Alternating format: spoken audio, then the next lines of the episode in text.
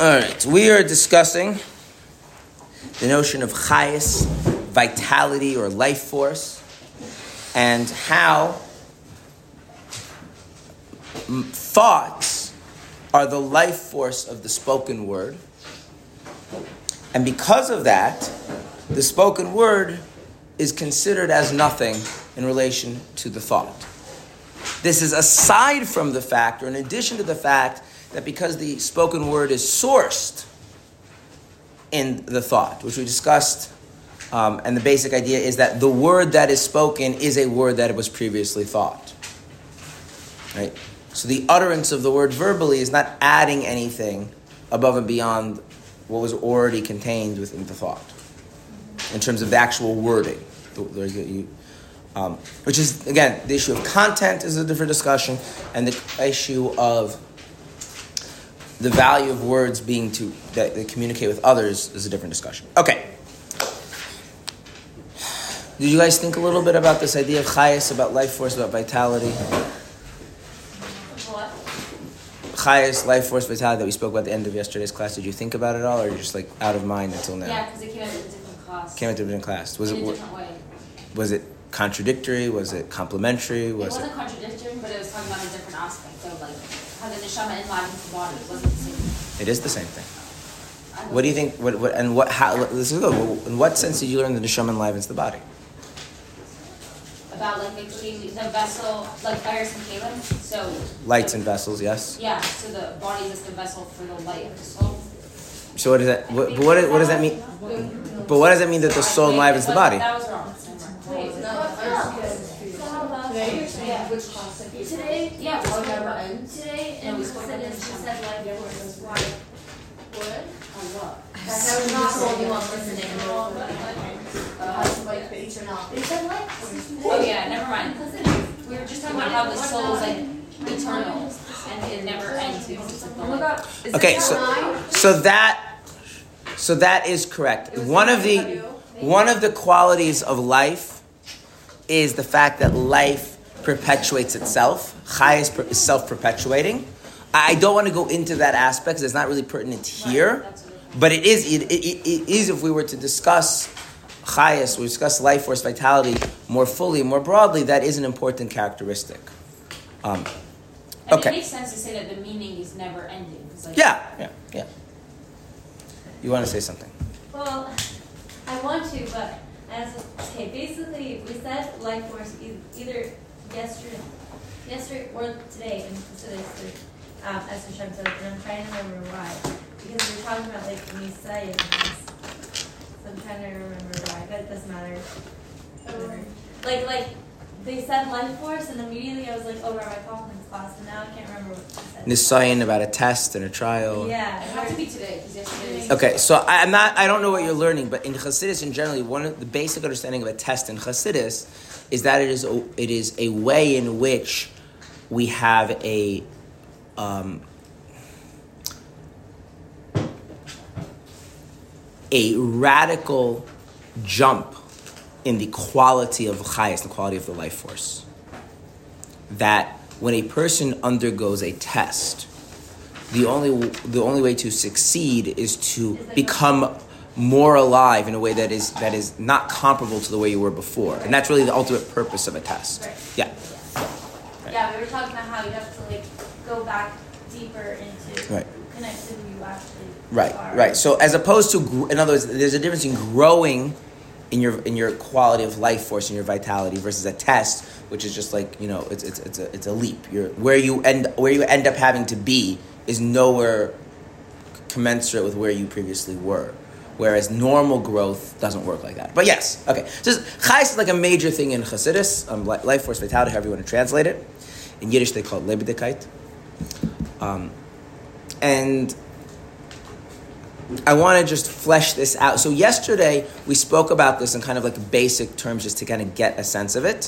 What I would like to do today is like to talk about this idea in the context of Judaism, and then once we talk about Chayas, life force, vitality in the context of Judaism, um, then we're going to go back in and discuss thought being the life force, the vitality, the Chayas of the spoken word, and we're going to learn today's Hayom Yom.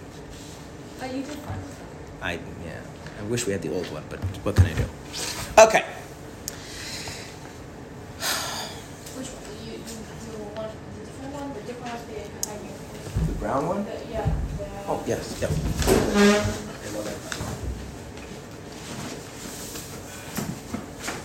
Okay. Use this one.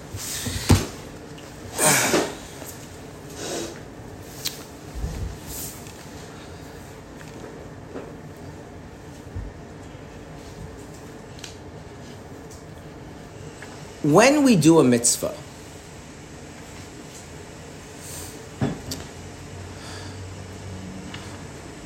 we can do the mitzvah with chayas, with life force, with vitality, and we can do the mitzvah without chayas, without life force, without vitality. What does that mean? It's not necessary to do the thing, the task at hand. W- w- Explain. Like, so I'm doing a mitzvah. If I do it with vitality, it means it's not necessary. If I do it, If you can do it without life force, that means that you can still.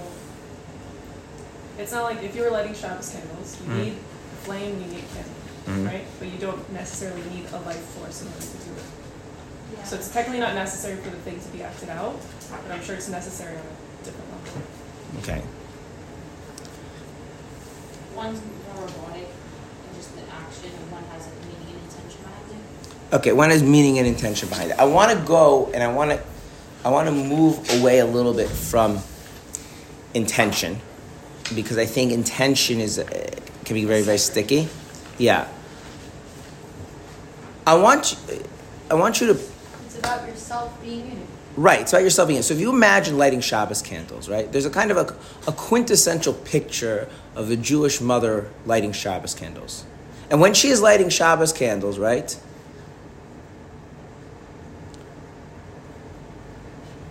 She is in the lighting of the Shabbos candles with her whole being. And so the hopes and dreams and fears for her children are in the lighting of the Shabbos candles But not necessarily. if she's doing it with Chayas. Right. That's what Chayas is. And she's, and so what ends up happening is that lighting Shabbos candles to her is not something that she does. In other words, the subjective experience of that woman is lighting Shabbos candles moves more from the realm of, a, of, a, of an activity into more of part of being who she is. Does that make sense? Yes. Okay. Then why is that not just I, said I don't want to talk about it because it gets complicated and I don't want to go too far in. I don't mind if we do that in questions and answers. Okay? It's just there's too many things already going to be in the class. Now,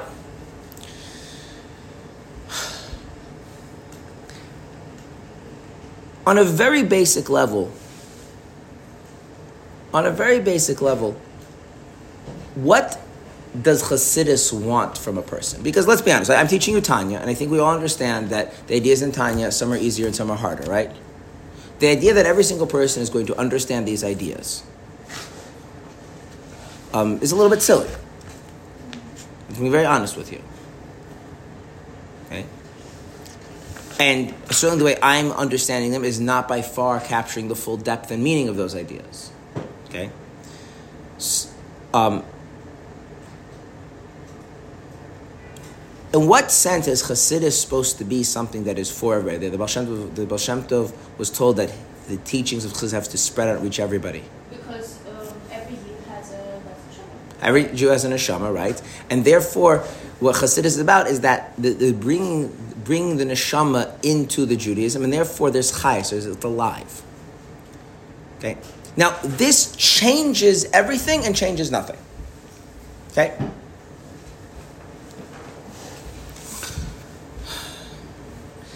In the Lodz ghetto, um, there was a rabbi, I don't remember his name. Um, he wrote uh, uh, a work of halach response and diary about the Lodz Ghetto. I forget the rabbi of the Lodz Ghetto. And one of the things he writes there is that in the Lodz Ghetto, this was in, in, during the Holocaust, there, nobody had beards. Lodz was a was a city in, in Europe, and there were plenty of from Yidden. Nobody had beards. Why didn't nobody have a beard? It's dangerous. you know, you need to see- some you know Nazi walking down the street and decides to have fun with a Jew and the beard, right? Then you can end up dead. It's, it's not a joke. So very very religious Jews shaved off their beards. There was one Jew who didn't shave off his beard. He mentions what what. Like there, there's a Rebbe buried um, um, in the next, like, like across the shul? I don't know. I remember. I'm, I'm going. I wasn't there. Baruch Hashem. I just remember what he wrote. He said there was one. There was one Jew who had a beard. He says there was a Lubavitcher. Lodz was not exactly a place that was full of Lubavitcher. So it was Lubavitcher, and he had a beard. Now, why did he have a beard? Why did he have a beard?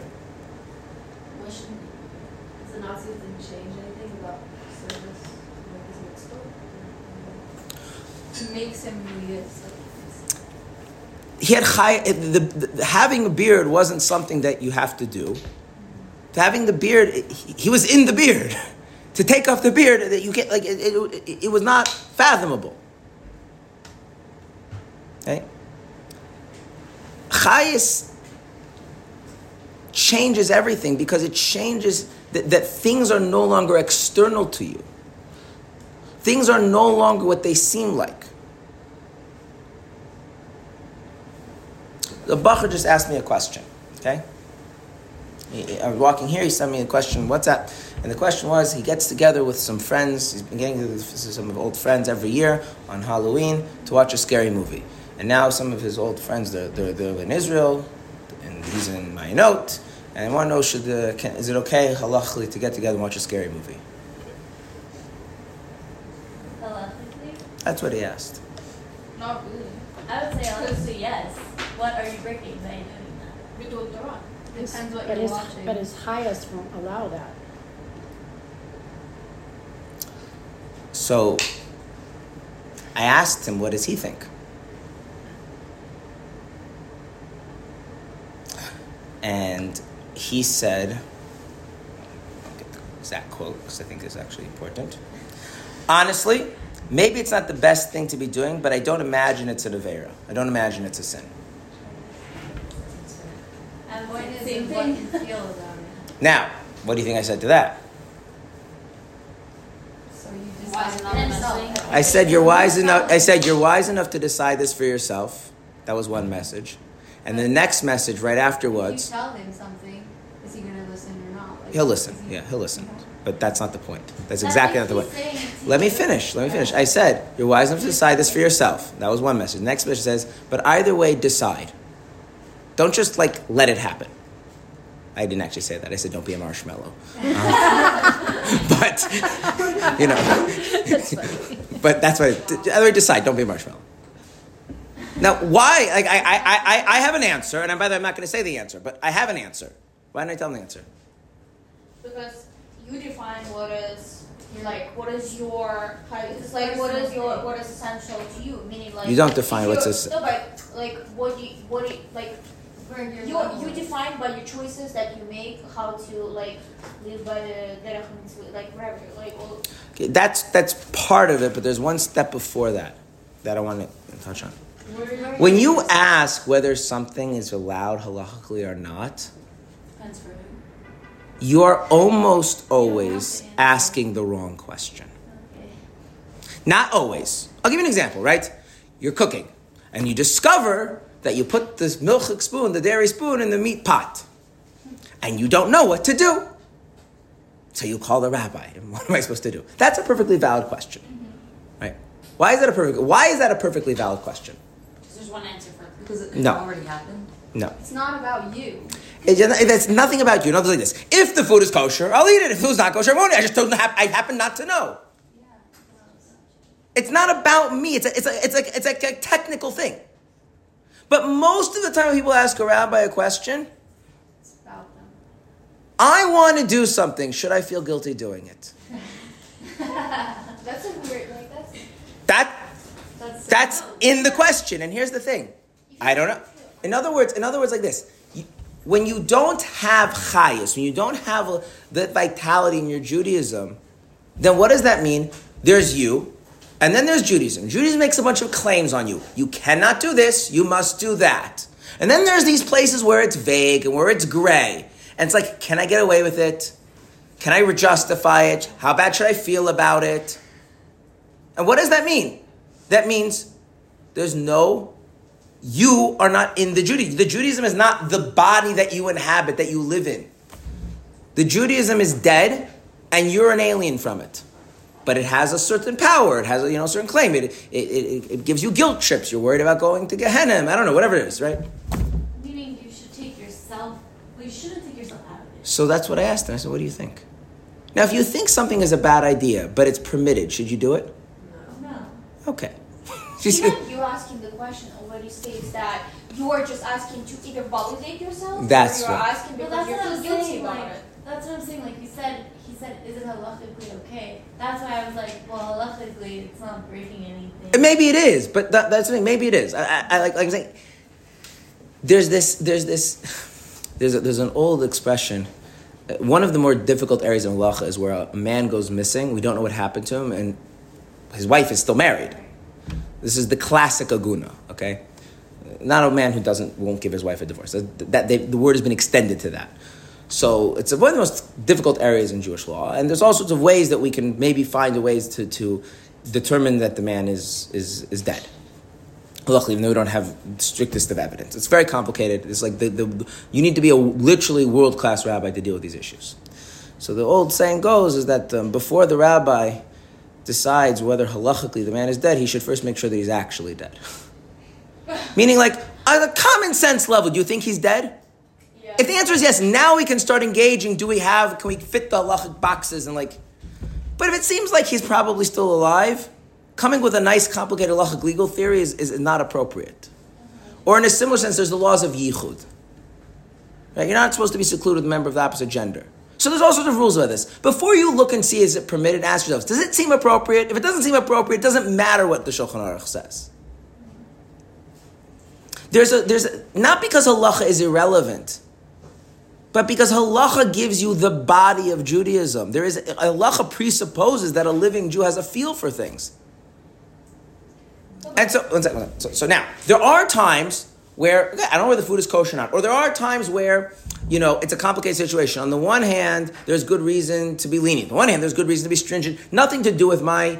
Uh, uh, nothing to do with like my own like animalistic desires, but like really from the respective Jewish values, there's conflicting issues. Like being stringent with kosher, but honoring your parents when they're not religious, and they went out of the way to get you something kosher, but it's not according to your standard. What you, the, the, there, the Torah is presenting you with a conflict, and, and you really need to know like how to resolve that.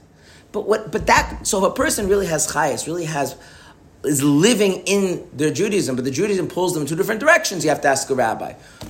Or if the person is ambivalent, but they just need to know, can I eat the food or I can't eat the food? Technically, it's kosher, you ask the rabbi. But, but there should be the sense, this is my life. We say, ki hem chayeinu, the mitzvahs of my life, that's me. Now, if you more you, the more you live in your Judaism, then whether or not you're halachically required to keep your beard or, or allowed to shave it off becomes like almost immaterial.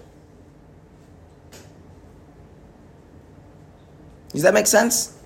In other words, what chayas does is it fuses you with the thing that you have chayas vitality in, so it is you and you are it. Now, in other words, you get married to it, like a real marriage. And what happens in a real marriage? You become an us, and hopefully an inseparable us. But maybe is there still a place for if you don't know something's actually bad or good for you, so it won't take away from your chayas. Like if watching a movie, then are you allowed to ask that? Like,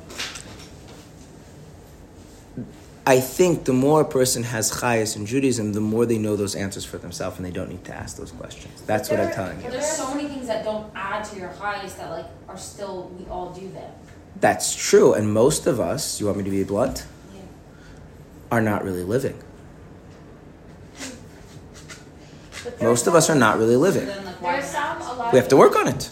There's some electric areas where it's not about your like your guilt tripping or something. For example, Sarat Mishpacha, like the rabbi is supposed to be trying to find the like the mm. Torah. Like I mean, Not not always, not always. It depends on, but that's because the, that doesn't. That's because in Torah there's two very important values that are intention. One is the Torah values couples being together, and the Torah values them not being together when when there's Yeah, yeah. impurity. And because of that, a person who comes biased towards one or the other is not living in Judaism, and therefore that's a case where the Torah is pulling you in two different directions, and you really need to go into the intricacies of the halacha.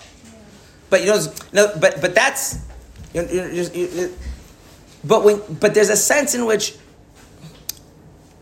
okay, you know, it's not the Jewish thing, but it's my thing. But can I like like that show like when there's the my thing and there's the Jewish thing and they're not, there's friction. Even if I can halachically explain it or justify it, even if it's perfectly like there's nothing wrong with it halachically even, that shows a lack of chayes, and that's one of those reasons why what was characteristic always been of chassidim, and I mean chassidim, not people who call themselves chassidim, take chassid seriously, is this notion of looking for leniencies or alternatively looking for stringencies, which is a non thing. Lenient, it's, it's, it's, this is my life. If Judaism is pulling me in different directions, okay, now I have an issue. Okay, then I have to speak to the rabbi, we'll go overrides what. But there is no outside of Judaism in my life. There's no outside of my connection with Hashem through the Torah and mitzvahs. That's who I am. That's me. It is me and I am it. So, like, what do you mean being stringent, being lenient? That doesn't mean anything. If the Torah allows me to do something that enables me to be more Jewish, then I should do it. If the Torah doesn't allow me to do it, then, I, then obviously it's not more Jewish. If the Torah says this makes me more Jewish, then obviously I have to do it if it doesn't require it. And, and so it, it changed a, a, a family that's raised with that, a person that lives like that, a community. That's chayas. And what ends up happening is there's no there's no notion. I'll give you an I'll give you an example. You know how you know that someone is no chayas in, in Torah is that they say divrei Torah at the Shabbos table. You know the Shabbos They table. have no, If they've no chayas in Yiddishkeit, they say divrei Torah at the Shabbos table. why? Because what happens is this: we make kiddush, we make hamotzi, we sit down, we start schmoozing, oh, right? And now it is time to do the ritual of the Dvar Torah. You know what happens when people have chayas in, in, in, in, in Torah mitzvahs? Their schmoozing is Torah. I, I, like, like people who really live in Yiddishkeit, they schmooze at the Shabbos table. Now, the kids, you ask them to say Dvar Torah, but, but, but I mean, now say it about schmoozing. The schmoozing is, it, it's, a, it's a story of tzaddikim, righteous people, it's an insight I had in the part, but I'm schmoozing. You schmooze at the table. Why is the schmoozing not Torah and mitzvahs? Because it's one thing and I'm another. I'm not in it. I don't live there. That's not my life. You see what I'm saying? So when Chassidus, we can be very technical and philosophical, like as we were yesterday about like the notion of chayas. But but what Chassidus interested is appreciating it because what Chassidus wants is that we should have chayas in our Judaism. And so like there is no me outside of Torah and me outside of mitzvahs.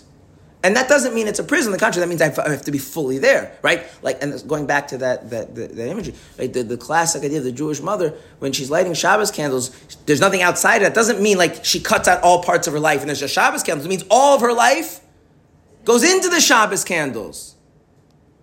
Her hopes, her dreams, everything goes into the Shabbos candles. Should go into the tefillin, goes into the Shabbos. Like, that's what Chassidus wants. Now, that's something that's, that everybody should have. Now, the more intellectual you are, the more intellect needs to be part of it. The more simple you are, maybe the more simple that is.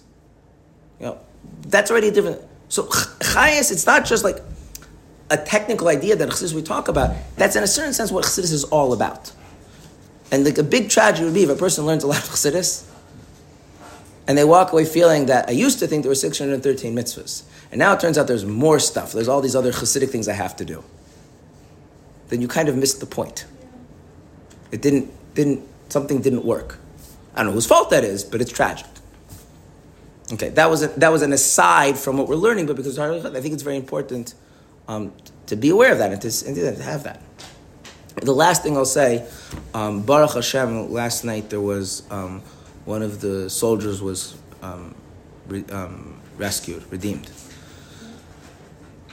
There's a video going around. I don't know if any of you saw this video. What? No, no. Of uh, what Kiryat, she's from Kiryat Gat, I think. The dancing? Yeah, what Kiryat Gat looked Ah, like yeah, yeah, afterwards. yeah, yeah. Dancing around so beautiful. That is what Chassidus is about. What Chabad is about is to make that normal day to day, not the dancing, but that place in ourselves should be the bracha we make on shehakol before we have a glass of water every day. To be that I don't go and you know spend my time you know watching movies because from that place. Now that's not an easy thing to achieve, right? But that, that's what it is. That's that's chayas. Chayas takes on different forms, has different issues. Okay, good. We're comfortable with chayas. Now, the Tanya says that the thought is the life force of the spoken word. What does that mean? What gives it meaning? Makes it one. Okay. So, in order to understand this, we need to understand a little bit more about thought. Okay? And those, first, we need to contrast the thought with the speech before we can then explain how the speech, how the thought is the life force of the speech. Okay? In other words, uh, what I want to understand is that we're doing the opposite of what we did yesterday. Yesterday, we spoke, we spoke about the source, I basically said that what the word is literally the same thing as the thought, just said out loud. So, it does, it's nothing new, right? Now, we're going to do the reverse. We're going to show how the thought and the spoken word are actually so radically different. Right? Think of the soul and the body, right? The soul is the life force of the body because the body is radically different than the soul. If the soul, body was, was living in its own right, it wouldn't need a soul to enliven it. Right? If the mere performance of mitzvahs was, was in and of itself inherently enlivening for a Jew, would there ever be chassidus? You see what I'm saying? Like, like, like, if the mere fact that I'm doing technically what it says in Shulchan Aruch was enlivening experience inherently, then I, there would be then we would just do that, right? The fact that we need to do something else, pray, think about God, indicates that there's something else that needs to be brought into the picture. Okay, so there is a book called Hayom Yom. Hayom Yom is a very special book. For those of you who don't know what it is, it is a calendar from 1942 to 43. Um, Tufshin Gimel, um, is put together by the Rebbe when he was still the previous Rebbe's secretary, and it, it outlines every day what is the the chitas, the chumash, the, the weekly Torah reading supposed to learn that day, the, the section of Tanya, the daily Tillim. It lists some cust- Chabad customs that relate to the day, and then there is a saying or a teaching or aphorisms which are collected by the Rebbe from the previous Rebbe's um, letters, diaries, conversations with the Rebbe, etc. Um, it's often very interesting to look at the source and see what parts the Rebbe quoted, what parts the Rebbe didn't quote, what the Rebbe left out, if the Rebbe changed the wording, etc., etc., etc. It is a very deep and profound book and deceptively simple. And by Hashgacha Pratis, what is today's date? So,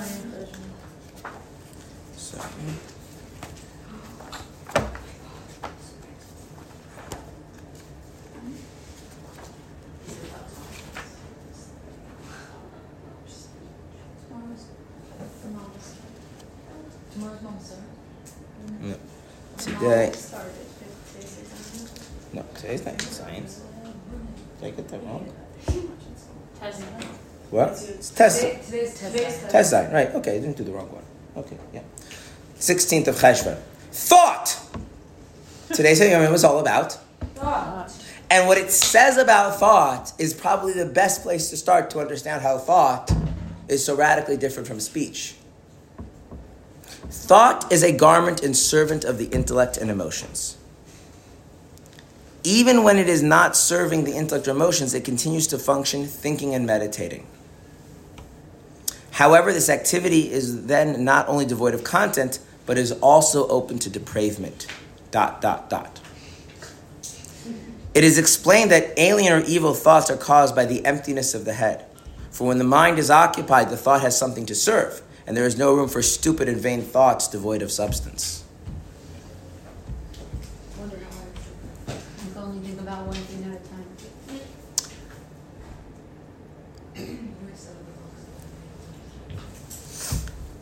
Now, this is interesting. There's a lot here.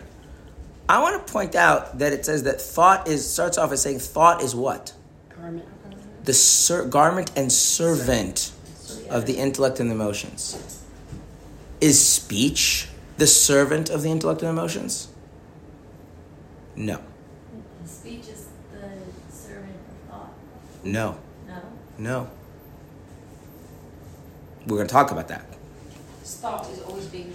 And it also says, even when it is not serving the intellect or emotion, it continues to function, thinking and meditating. Now, is there a relationship between those two things? That thought is the servant of intellect and emotion, that thought is always thinking, even if there's no one to serve? Mm-hmm. Yeah. Explain. A slave is always a slave.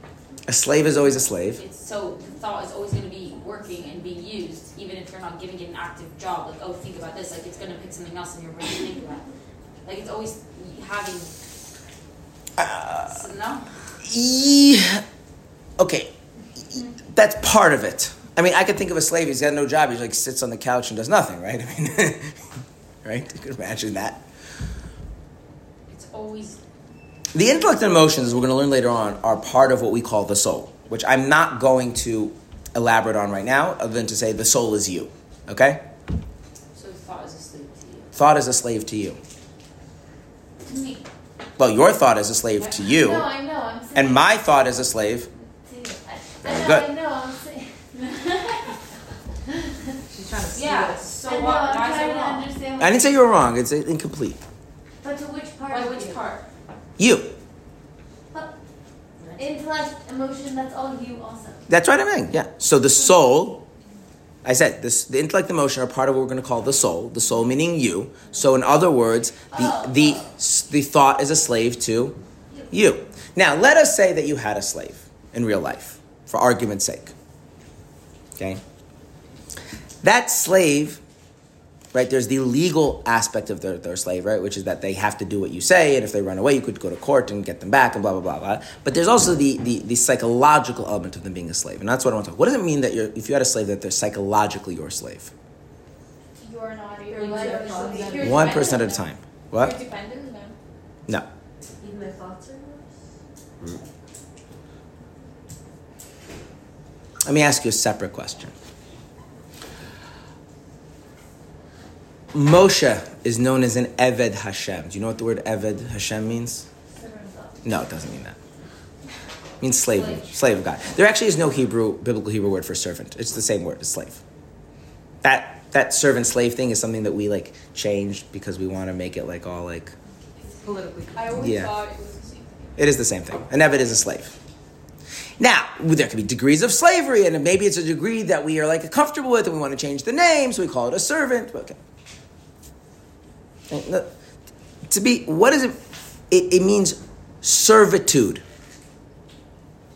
Okay?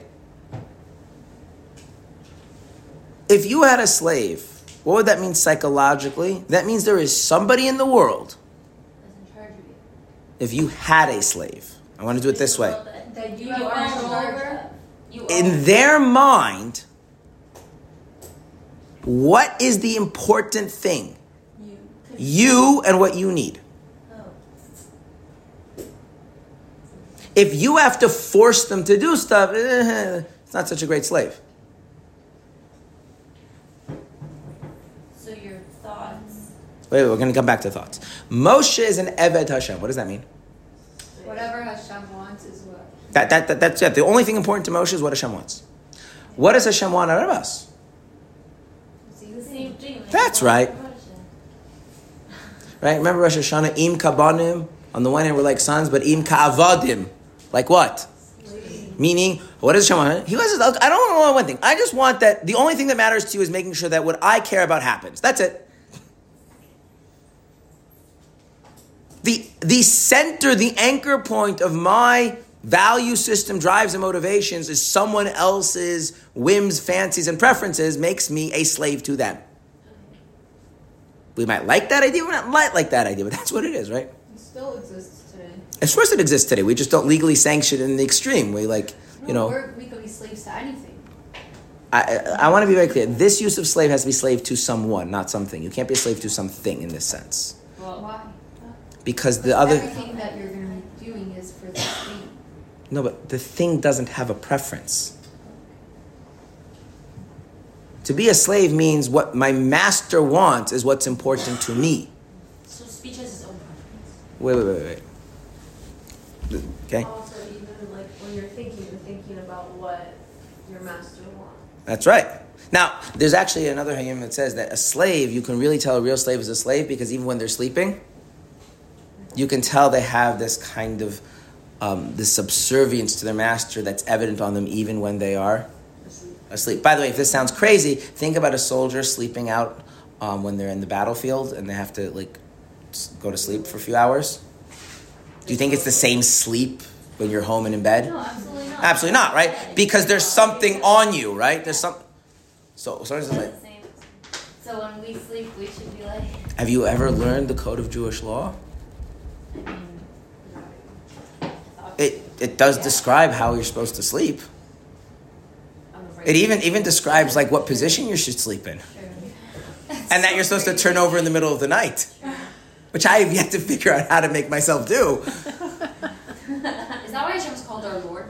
Yes. I was gonna ask you that by question. yes, that's exactly why it's called. a- Right? Oi. Yeah, you know. uh, No, no, no. It, it makes sense. It's just crazy. Now, there's also it, it is it is. By the way, do you know what the Yiddish word that we use for someone who's a non-religious Jew? Anyone know the Yiddish word? For a woman or? Fry. Uh, what is the word oh, fry? No, fry. No, that's fry. No, Fry. fry like when you fry out. Yeah, but what does fry mean? Like, what is the, what does the literal word mean? The literal. No, You're drying in German, wait, German it means. In German, it means It means you like a man. Like- what? Oh, it means sir. It means like. No, no, Frau. no. No, no, That's no. that Frau. Like a pan. No, Frau, it means sir. I know. So there's a fry in Yiddish means free. Yeah, Arbeit Macht Frei. In on Auschwitz it said that. Why is that your first thought? Because I was thinking Because that's probably the only place where she said. And one second. One second, one second, one second. So now I have no master. I am. Oh That's- gosh, that makes That's what it means. The worst thing. The worst thing. I'll set you free. What would be Fry out, you're free of God. That's right. I do not have a master. Oh my I don't have to care about what anybody else wants. That's what that means.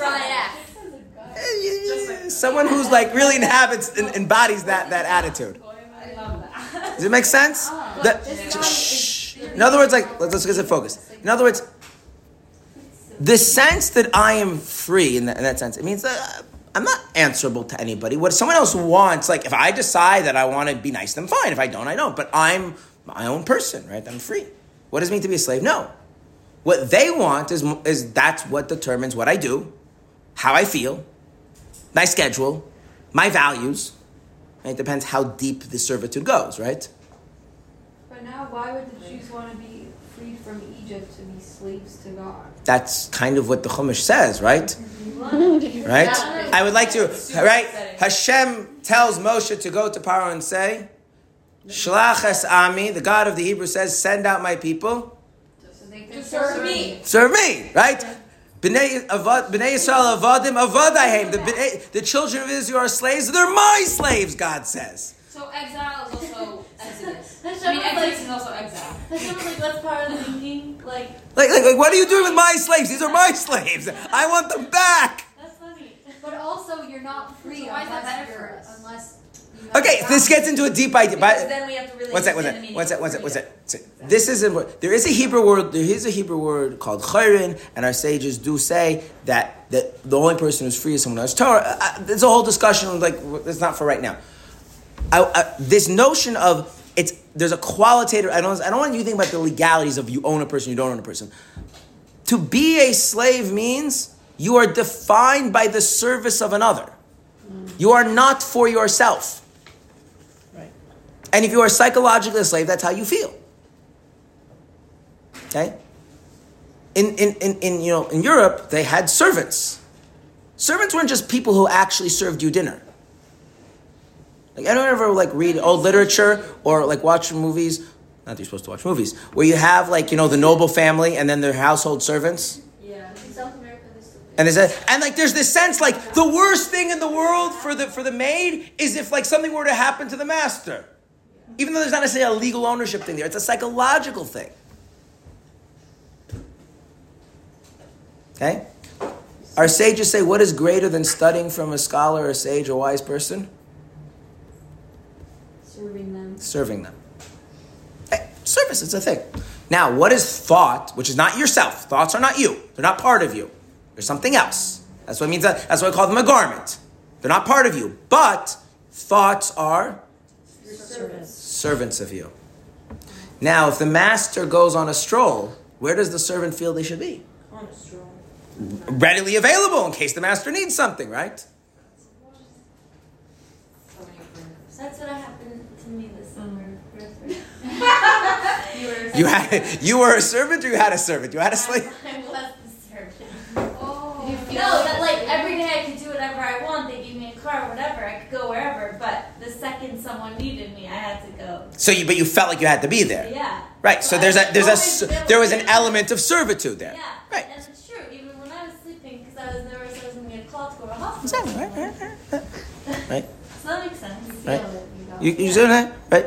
Head counseling. Don't tell me. Does this makes sense. Yes. Okay.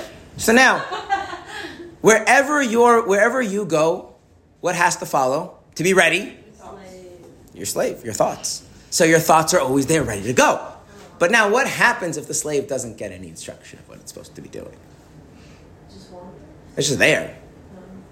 Yeah, like you know, so like you know, the, the, the king, the nobles, they're having a conversation, and the and the slaves are sitting outside, right? And they already know that they've got to be ready, right? But uh, in the meantime, you know, nothing's happening. They can play cards, right?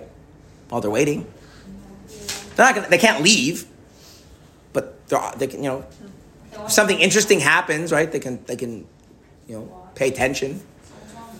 And nothing is wrong with that. But now let's move. it- it- With human beings, it's not necessarily a big deal. But now let's move to your thoughts. If your thoughts,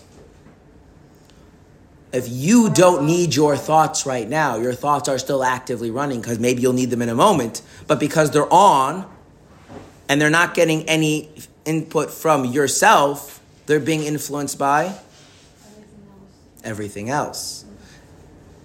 And Like, now you know that you're giving them a break. you don't give them a break. You never. Mm-hmm. That's the thing. Like And so it ends. Now, now here's the thing. My brain is never off. I wish. You know? It's never off. You're never off.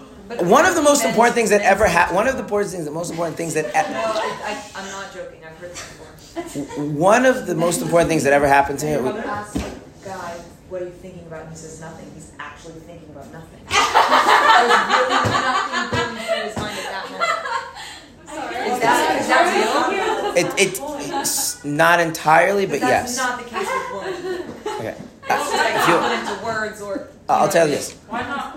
I'll, I'll tell you this. There is there is a th- th- this is not really there is an observational thing which is which is that women tend to ru- ruminate over things and men tend not to ruminate over things which means it, men are very often unaware of what they are thinking so when you ask them what they're thinking they have zero recollection of what they were just thinking unless they are actively choosing to think something whereas women tend to naturally ruminate over things This- I have things going on in my mind. Chew over them. from Yeah. Conversations. And, and, and, and so like yeah that probably has to do with the higher And someone's yelling. this is my amateur psychological thing you can take it or leave it this is not like torah but women tend to have a higher degree of, of, of negative emotion and so like it, it would seem that that's like driving them to ruminate and men tend to have a much lower level of innate negative emotion so the, the thought just kind of like wander fr- yeah. wander free range and so you catch them like what do you think about like i don't know what- whatever the last thing that happened was i don't know that's that's statistical it's not like always true but yes that's what they say okay i'm getting back to the topic at hand Could it run out though? what Like if you're overworking a slave, it's gonna. Like, Yeah, but your thoughts don't like that. Your thoughts are yeah. Your thoughts. You're not going to overwork them. You can overtax other parts of yourself, not thought. Thought doesn't get overtaxed ever. Really? Really. So Thought. always be consciously thinking. One not sec. One supposed sec. to One be sec. conscious I'm talking about the thought. I'm not. Wait, just wait. Your thoughts never never get tired. But if they're not really needed, they'll, they'll, they're under the influence of anything else. One of the most important things that ever happened to me was I was at a Farbrengen as a bacher, and um, the mashpia he he said very forcefully that you don't have your own thoughts. You walk down the street, you see a tree, you think tree. You walk down the street, and then you see a bank, you think bank. Bank makes you think money. Money makes you think I don't ha- like like like like. It's like everybody owns your thought other than you because like you decided you don't need your thoughts. Now, and the world, just to complete the human, the world is not full of like holiness and piety and purity, right? So if your thoughts aren't being used by you, but they're always ready and they're always working because you'll need them at any moment, then um, what ends up taking over your thoughts? Not good. Not holy, not pious. Open to depravement, dot, dot, dot. The rebels. What does that word mean? Depravement? Um, it means to make something morally, ethically, spiritually, aesthetically worse and ugly and despicable. Wow. Yeah. Okay, cool. Yes. Can you give like a clear example of thoughts that are actually serving you? Yes. When you're learning. Is that it? No. Um, when you're learning Torah specifically. no, when you're learning anything. Why is that? Because you are engaged in intellectual activity that you cannot get done without Oh. thoughts. Oh, so my question was really, could you overwork your? What if? What Right. if?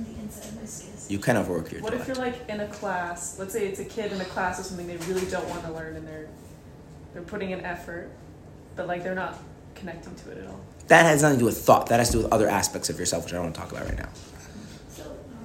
If you, I'll get another example is, um, if you are having a conversation with someone.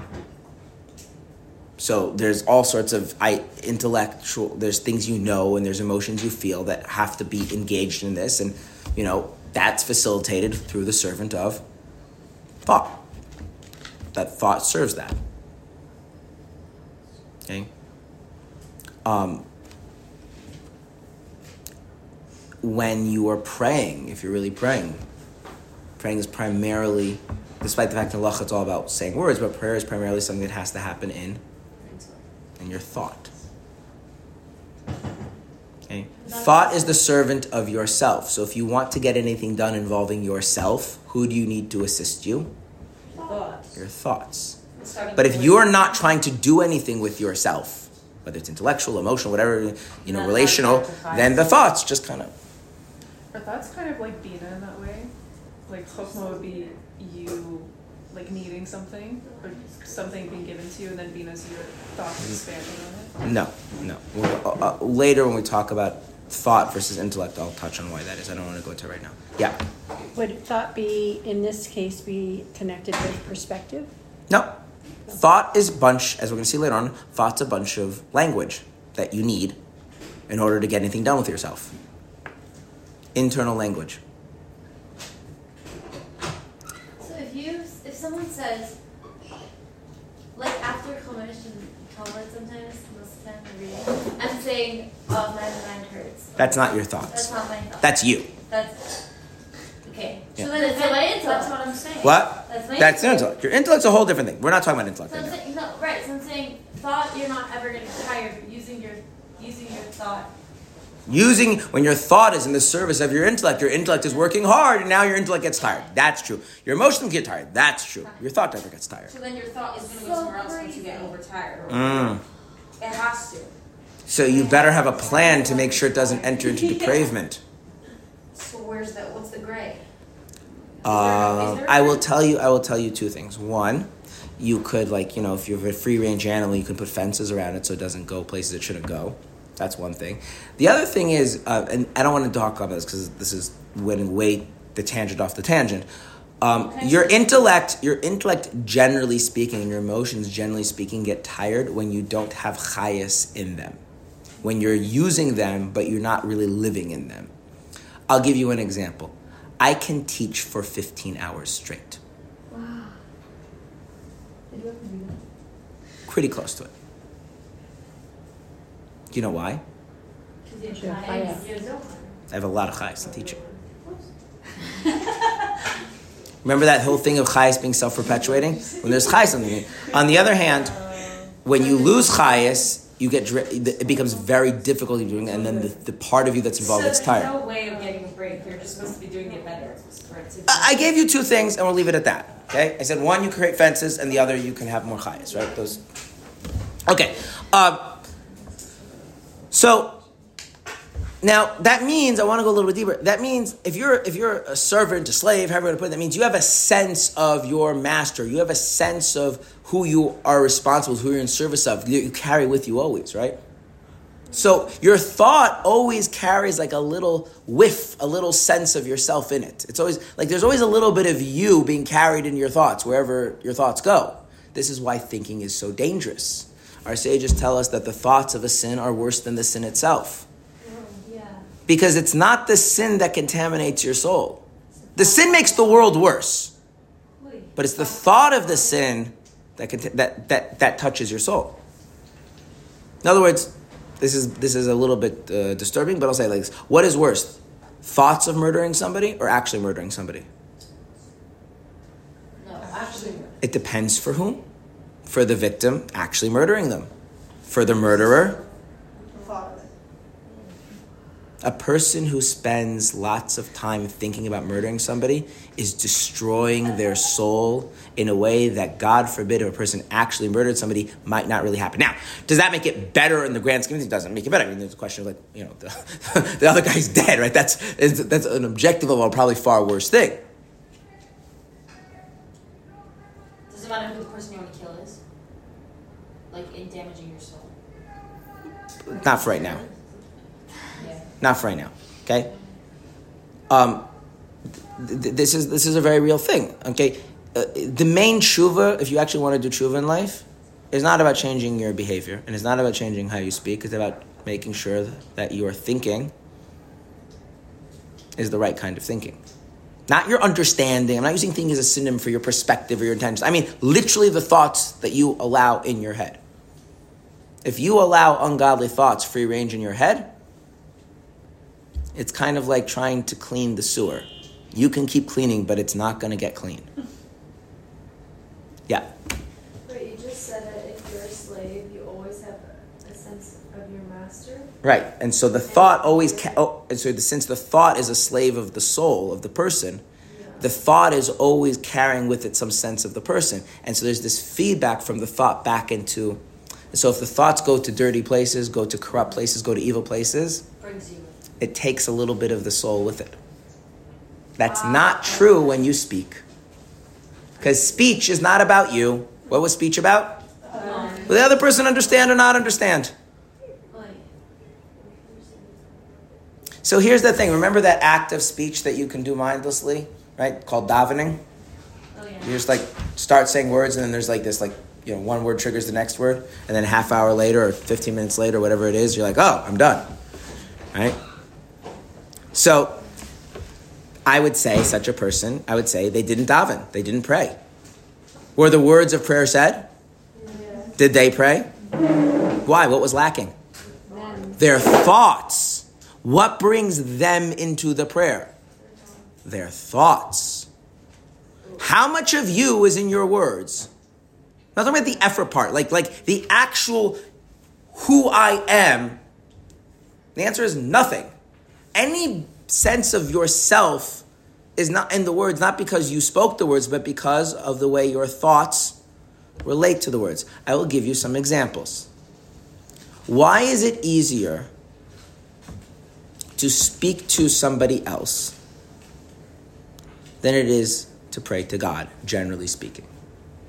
Because you're actually getting somewhere. You like you know you're getting somewhere when you're speaking to someone. Like it's it's more measurable physically. I'm gonna I'm gonna I'm gonna take what you're saying and change it slightly. The the fact that you experience the presence of the other brings your thinking into the speaking.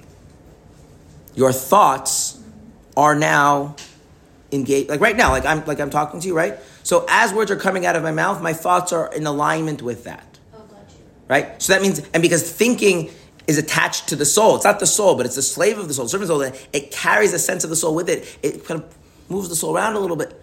So, if my thoughts get drawn into the words because I sense the other person's presence, I sense the feedback, well, then I'm in what I'm saying, and we're having a conversation. If I don't have a sense of the presence of God, I have to like make a conscious choice to bring my thoughts into the words, and that's much harder. Do you know how to learn things by heart, like word for word by heart? You're repeating the word over again. with a trick. Repeating it over and over again. Repeating it over and over again is, is a very long way to do it. it to Sing a someone song. else. No, I just want the words without the song. That, that's another trick. You say it to someone else, or you write it down. You do things that bring your thought. The song is a, in, in, into it. Okay, so this is simple.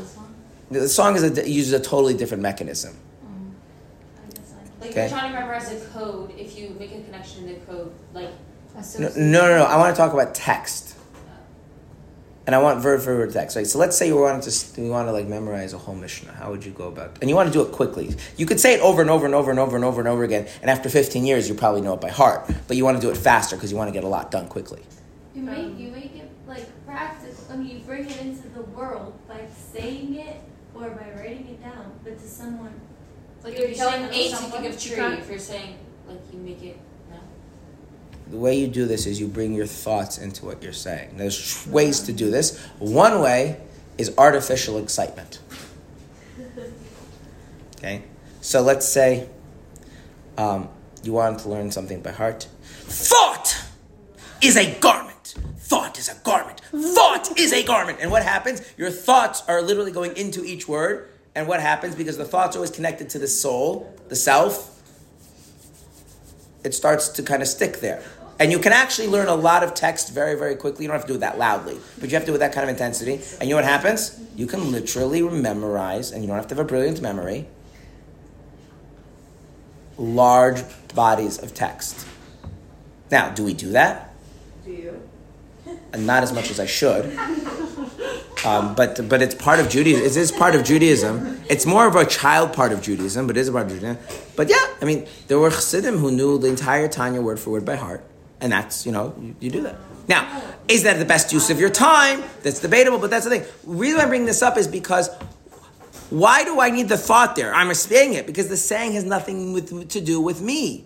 There's no me in my words, spoken words. There's only me in the thoughts. The thoughts aren't me, but they're because of the servant of me. That's why we can have words that don't have thought. Right? As long as the word has been thought, I could then shoot out the words, my inner thoughts don't have to be there.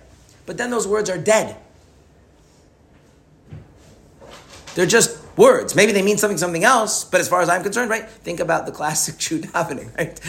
he said a lot of words. Maybe the code of Jewish law thinks those words are holy. Maybe God thinks those words are special. But you, I don't know. I just like, you know, put my mouth on autopilot for 25 minutes. In order for those words to have anything to do with me, what has to be engaged with the words? Thought. Because thought, being the servant of the self, being the servant of the soul, being the servant of you, carries a little bit of you with it. And then the, the, the downside of that is if you leave your thoughts, that's what the Yom Yom is getting at. If you leave your thoughts, you know, To do whatever. to do whatever because you don't have any particular use of them, they become the back door that all sorts of negative stuff gets into you. Yeah. You know, he said that like our thoughts are just words that we've heard somewhere else or thought before. So technically, all the words that you have were external. No, some of those words you generate yourself. What is it? People make up words. I mean, that's how the words come about. But then, like, my question is more you have to have a detachment between how you were fed the words and the thoughts, and then your thoughts actually conveying your own, like, We're gonna get to that later. We're gonna get to that later. Okay, and those this is what I'm, I just want to point that if I'm saying words and my thought is not engaged in that process right now, then there's a total disconnect between the words I'm uttering and myself. So what's that? Let me just finish because I want to make sure that we get the point. No, so then, what does that mean? Do those words have any? If they don't have any of me, I'm not in those words in any way, even though I'm saying them. Then those words are lacking what? you. And what, what do we say? What do we mean that I'm in something and this is I, I'm in it and it becomes part of me? What do we call that? Chayas. How does there any chayas? How is there any vitality to words? Because you made thinking part of the activity of speaking. If thinking is not engaged with the speaking, it's a lifeless event. You're not in it. And this is this is you know there's no you in words. There is you in thoughts. So if you want to get any of yourself in the words, how does it have to come from? Thoughts. So the thoughts now look at the words and say, wait a minute. The word being said is nothing new. I already, I already have that word, right? It's part of my vocabulary already. So there's nothing there. And you know, if, if the word carries any of anything of the anything of my master in it, it's because I gave it to it, right? So what does the word contribute as far as I, I'm concerned, the thought says? What does the word add, the spoken word add? Nothing. nothing That's what the author was getting at. The spoken word from the level perspective of thought adds nothing. The word, I already had the word. The word, the spoken word, it's devoid of my master. It's devoid of the soul unless I give it the soul. So, you having no chayas when you daven, for example, is just like the servants playing cards. Yeah. And then the words are being said, and your soul has no need for the thoughts, so the thoughts go somewhere else, and like, and you wonder why you don't feel connected to God after 25 minutes. I wonder why. The words are very holy. The words are important. You have to say the words anyway. But um, yeah.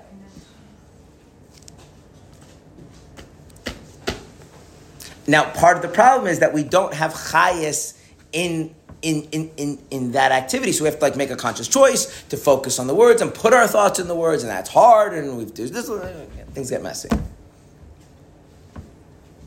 Right? In other words, if I look at something and I say, whatever it has is either just a duplication of me or what I gave it, then do I think it, it, it has any real contribution or significance or meaning or importance? No. The words that come out of our mouths are, noth- are already part of the vocabulary of our thoughts.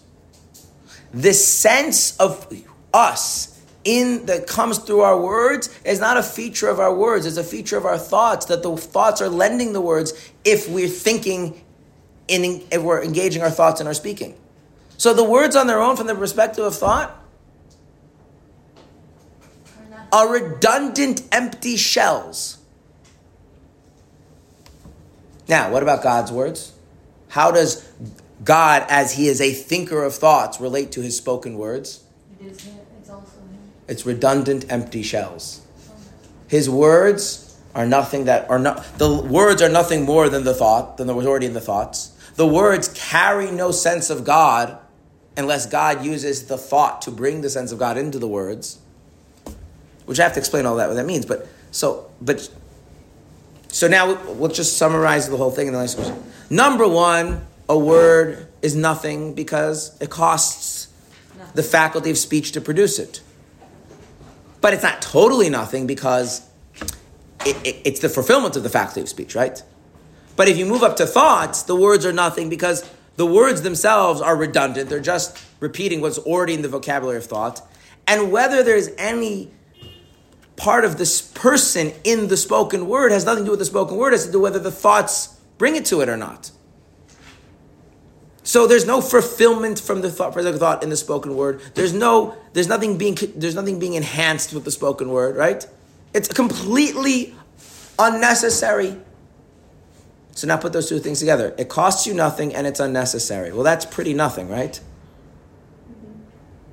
So the words that God utters that create us, as far as God is concerned, on this one one more level up, cost him nothing and are utterly unnecessary. They're redundant and carry no sense of God in and of themselves. So whether they are there, they're not there, makes. And if they are the basis of my reality, whether I'm here or I'm not here as far as God is concerned, makes no difference. And therefore God remains alone. Oh my god. Yep. Can you repeat that word? You can repeat it first. Um, the whole th- No, no, just the end part. if God, I don't remember the words that I said, see. No, that's important. So not repeat, but it, it, if the, if the words that God speaks cost him nothing, are redundant, and carry in and of themselves no sense of God at all, then whether he says those words or not is completely is completely irrelevant, right? And if those words are the basis of uh, my of me being me existing, my reality, then whether I'm here or not is all the more so irrelevant. And therefore, God remains just as alone whether I'm here or whether I'm not here. Wait, when you were saying, um, God's words are nothing, because like, with, like, with us, like, we thought it, then we say it, so it's redundant. So then, is it just redundant, even with us, like, I'll go back to us, is it, are, are, is speech only redundant to us because we already thought it? Right, right. It's the not- words, My the, words Right, right. The words that you sang are redundant because they're already in the vocabulary of you. Those words already were part of your thought at some point in the past. So the existence of the words themselves is not nothing new from the perspective of the thought. Right. It once you enter the middle garment, which is the which is the faculty of speech, and you now are in a stage where it is important to you to others understand you. Okay, then the words provide a kind of fulfillment because now they enable someone else to understand. Right, which is why if we want to get the words to really be nothing, we have to go one step higher, one step deeper than the faculty of speech to something much more internal, thoughts. By the way, we're not done. We're going to move up one step beyond thought, but not this class. We're going to move to emotion. Why emotion not intellect? We will see as we learn it. But you can read ahead if you want. Emotion. Is it gonna go to he himself or no? No, no, we actually, the highest place we go is intellect.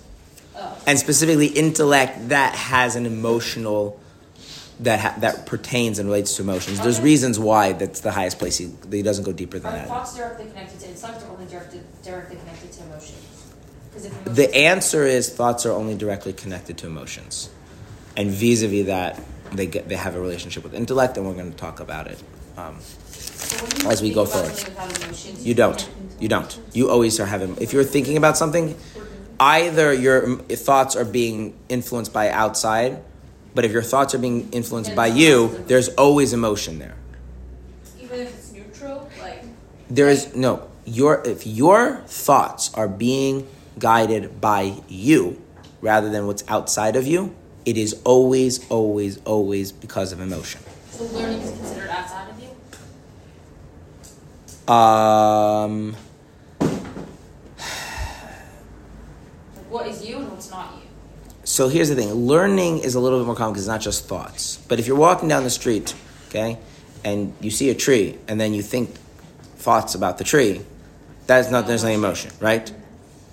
But if you're walking down, if you're walking down the uh, the street, um, and you start thinking about the tree, and there's nothing there the, that you experienced that triggers that, then that's becoming from your emotions, which we'll talk about. Now, be, to answer a question about learning, because thought is the servant of the soul, servant of yourself. If you want to get anything done with yourself, you need thought. You need to have emotions. You can't learn without emotion. Because you can't get anything done with your intellect without thought, but you don't get thoughts without emotion. So you run into this problem that if you're not emotionally engaged with what you're doing, Like if you're reading something like very dry, then you're then not gonna think about it. then then that, right then your then your thoughts are just kind of like going in your thoughts and out of your thoughts and your thoughts are not really now serving the intellect because there's not right so this actually creates a problem the other way which is if you're too emotional then it also doesn't work. It gets very con- like you have to get the right level of emotionality. And excitement is an emotion. excitement i would just put it in this context is that excitement is when the emotions are very intense and demonstrable.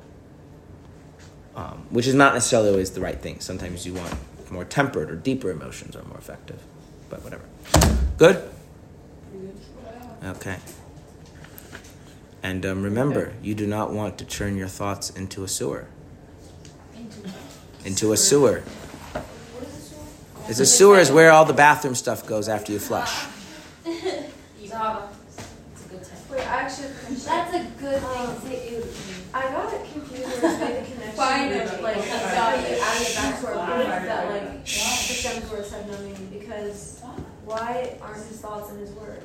Because there's there's two things. There are his thoughts and there's his words. There's there's his the words in his thought and there's his spoken words. So we're saying the spoken words are nothing. It's better than Not that we're not saying that the the words of thought are nothing yet.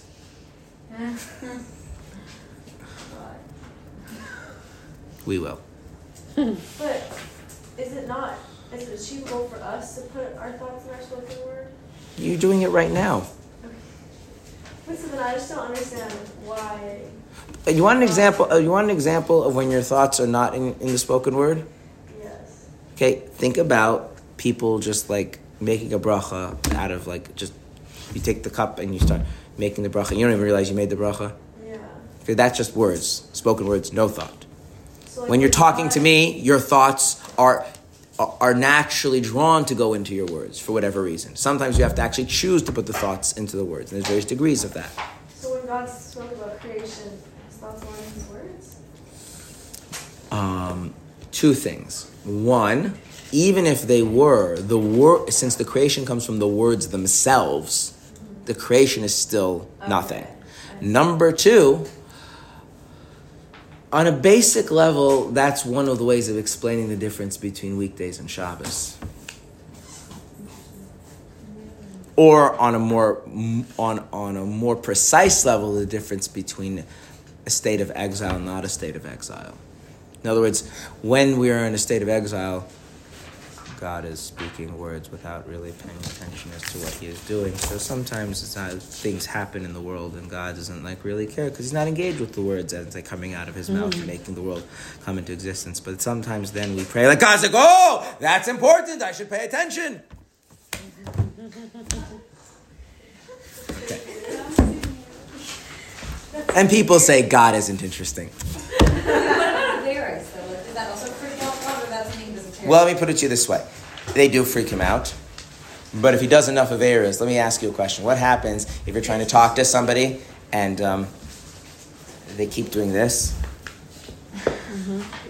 What happens to your thoughts eventually? They withdraw mm-hmm. because it's kind of pointless to engage them. So if you sin, what happens to Hashem's thoughts? They kind of withdraw. withdraw. Oh and bad things happen then. Mm-hmm. All right. On a good note, a good thought is extremely powerful. And one good thought can totally change your entire day. So, you should have good thoughts.